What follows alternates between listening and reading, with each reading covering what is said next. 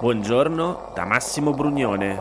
Oggi è martedì 22 novembre, sono passati 40 giorni dall'insediamento del Parlamento e queste sono notizie a colazione, quelle di cui hai bisogno per iniziare al meglio la tua giornata.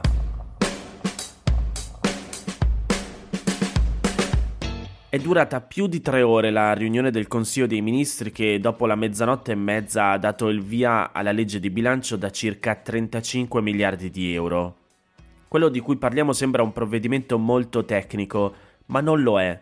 Anzi, è forse uno dei più politici e identitari di un governo, perché è in questo momento che emergono quali sono le priorità economiche della maggioranza.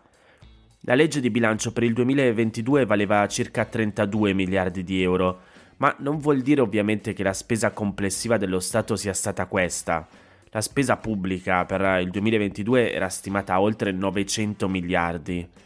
E quindi perché questa differenza? Il fatto è che il valore della legge di bilancio indica solo gli interventi aggiuntivi alla legislazione vigente, ossia allo stato delle cose. Il provvedimento deve indicare anche come intende finanziare queste misure, ossia le cosiddette coperture di bilancio, Semplificando, le coperture di una spesa possono essere reperite in tre modi, riducendo un'altra spesa, aumentando le entrate, ossia le tasse, oppure aumentando il debito pubblico. E ora che abbiamo ripassato cos'è, cerchiamo di entrare per punti in quella che è la prima legge di bilancio del governo Meloni. Partiamo dalle pensioni, che come sappiamo in Italia interessano la maggior parte della popolazione. Il pilastro di questa parte della manovra è rappresentato dalla possibilità per il 2023 dell'uscita anticipata con quota 103, ovvero la possibilità di andare in pensione con 41 anni di contributi e 62 anni di età.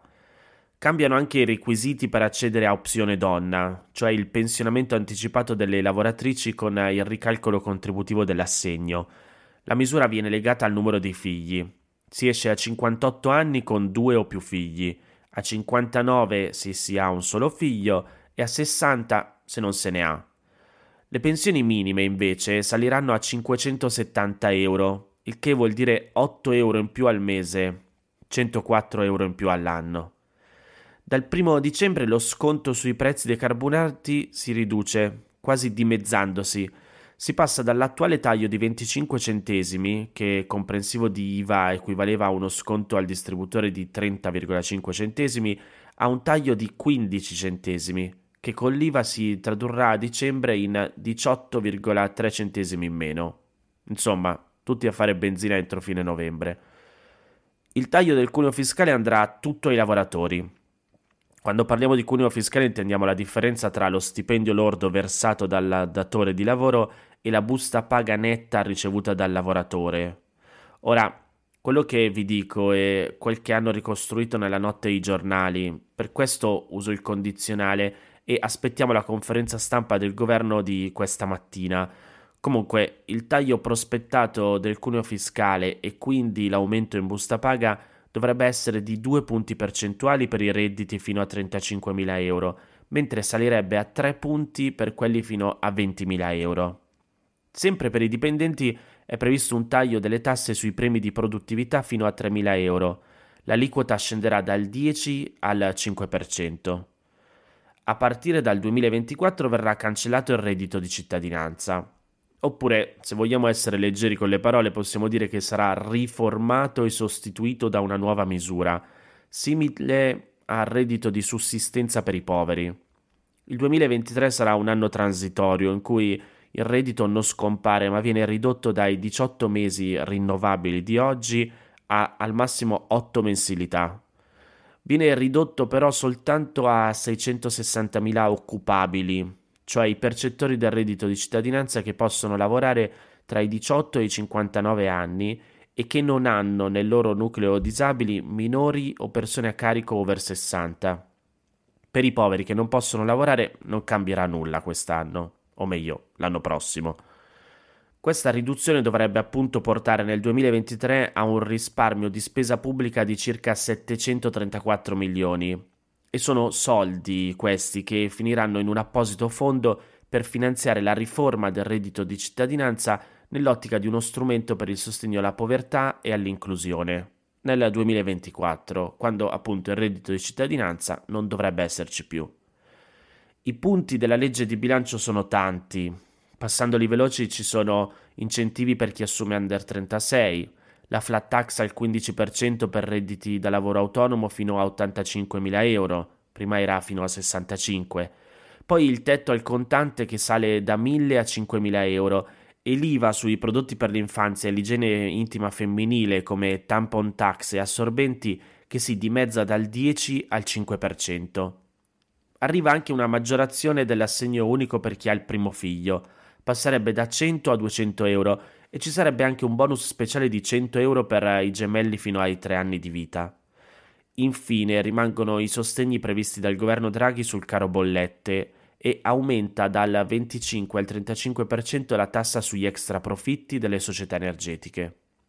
Dovrei più o meno aver toccato tutti i punti, o almeno quelli principali, magari qualcosa me lo sono scordato. Comunque, nei prossimi giorni di sicuro ci torniamo anche perché questa è la legge di bilancio fatta dal governo, che deve poi essere approvata dal Parlamento entro il 30 novembre, per poi essere spedita a Bruxelles per un controllo da parte della Commissione europea, poi tornare a Roma ed essere approvata in via definitiva dal Parlamento entro il 31 dicembre.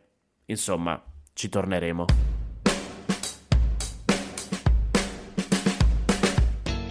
Non si parla mai dell'altra parte della Russia, eppure esiste. Intendo quella parte di Russia che in qualche modo non è affatto d'accordo con la guerra condotta da Putin. Secondo i dati raccolti dall'Arca di Noè, associazione non profit fondata da dissidenti russi e finanziata da donazioni, che si occupa di aiutare i fuggitivi nei paesi in cui arrivano, sono in tutto tra un milione e un milione e mezzo i cittadini russi fuggiti dal paese a causa della guerra del presidente Putin. Ci sono giornalisti che fuggono perché hanno perso il lavoro. C'è chi scappa semplicemente perché si oppone alla guerra e al presidente Putin. E ultimamente anche molti uomini che non volevano andare a combattere dopo la mobilitazione annunciata a settembre.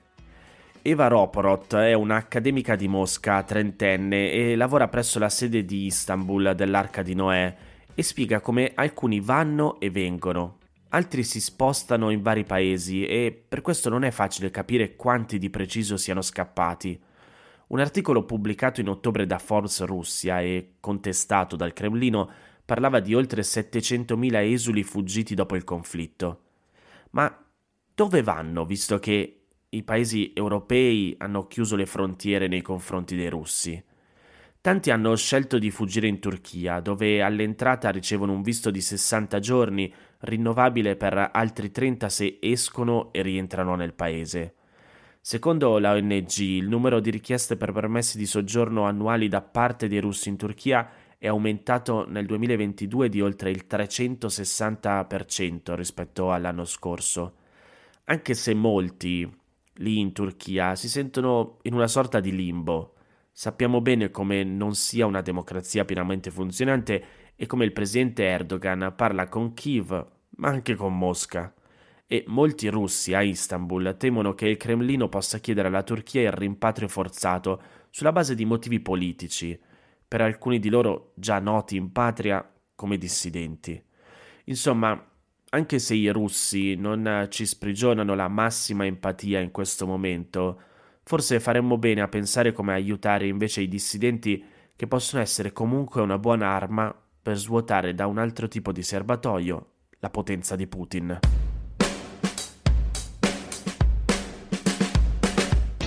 Partiamo dai dati. E già lo so che quando dico così vi preoccupate, mettete giù la tazzina del caffè e mi maledicete pensando Massimo sto facendo colazione, proprio dai dati dobbiamo partire. Oppure eravate così sereni nel tragitto che state compiendo e invece vi chiedo di concentrarvi un attimo sui numeri. Lo so, però servono. E nonostante parliamo di cultura, parliamo di cultura attraverso i dati, i numeri.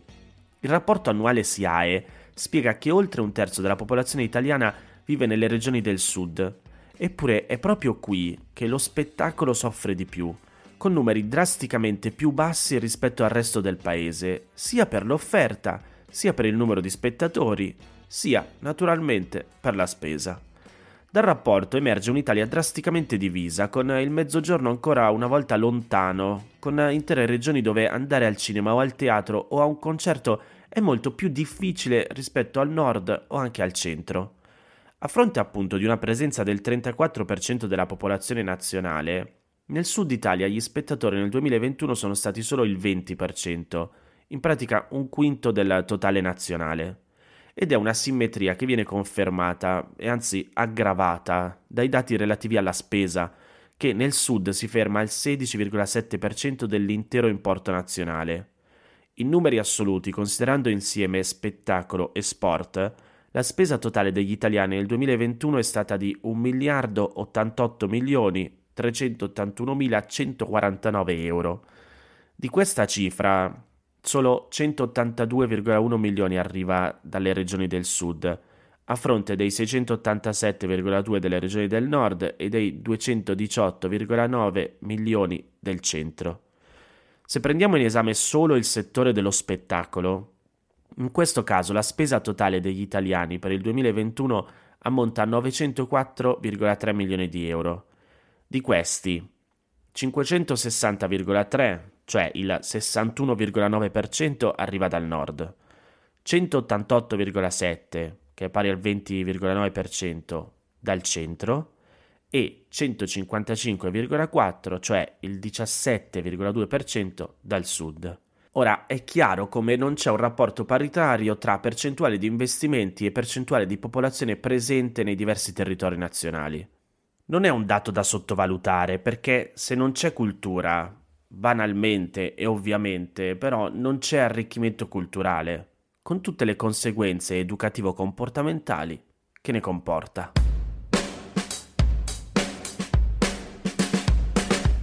Queste erano le notizie a colazione di oggi. Se ti va di aiutarmi e sostenermi nella produzione di questo podcast, puoi farlo inviandomi un piccolo contributo dal sito www www.notiziacolazione.it. Se ti sei perso alcune notizie puoi andare indietro e ascoltare anche quelle dei giorni scorsi e se lo ritieni utile puoi condividere questo podcast inviandolo a qualche amico. È disponibile su tutte le piattaforme audio.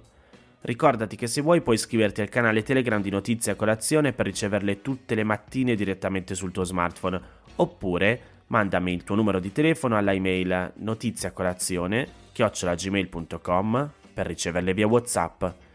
Ti aspetto domani per iniziare insieme una nuova giornata. Un saluto da Massimo Brugnone.